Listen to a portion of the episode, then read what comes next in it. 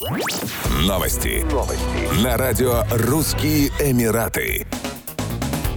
В Эмирате Шарджа матери школьников младшего возраста могут работать из дома в случае перевода детей на дистанционное обучение, сообщили в местном департаменте по кадрам. Уточняется, что речь идет о женщинах, государственных служащих. Как сообщили в департаменте, на удаленку могут переводиться работающие матери, которые могут выполнять свои трудовые обязанности из дома без ущерба качеству процесса обслуживания клиентов. Правило распространяется на матерей детей, обучающихся в седьмом классе и младше. Данное правило будет действовать до тех пор, пока школы не возобновят очные занятия. В ряде случаев сотрудницы смогут продолжить работу в удаленном режиме, если за детьми в семье больше некому будет присмотреть.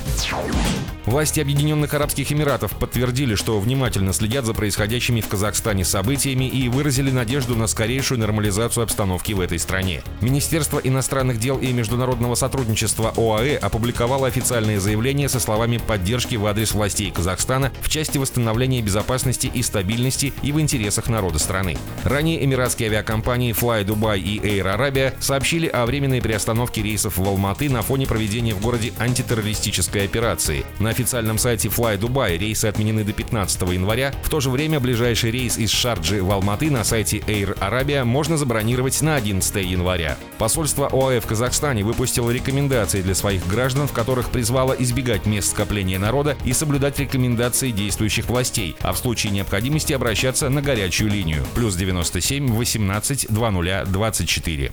Еще больше новостей читайте на сайте RussianEmirates.com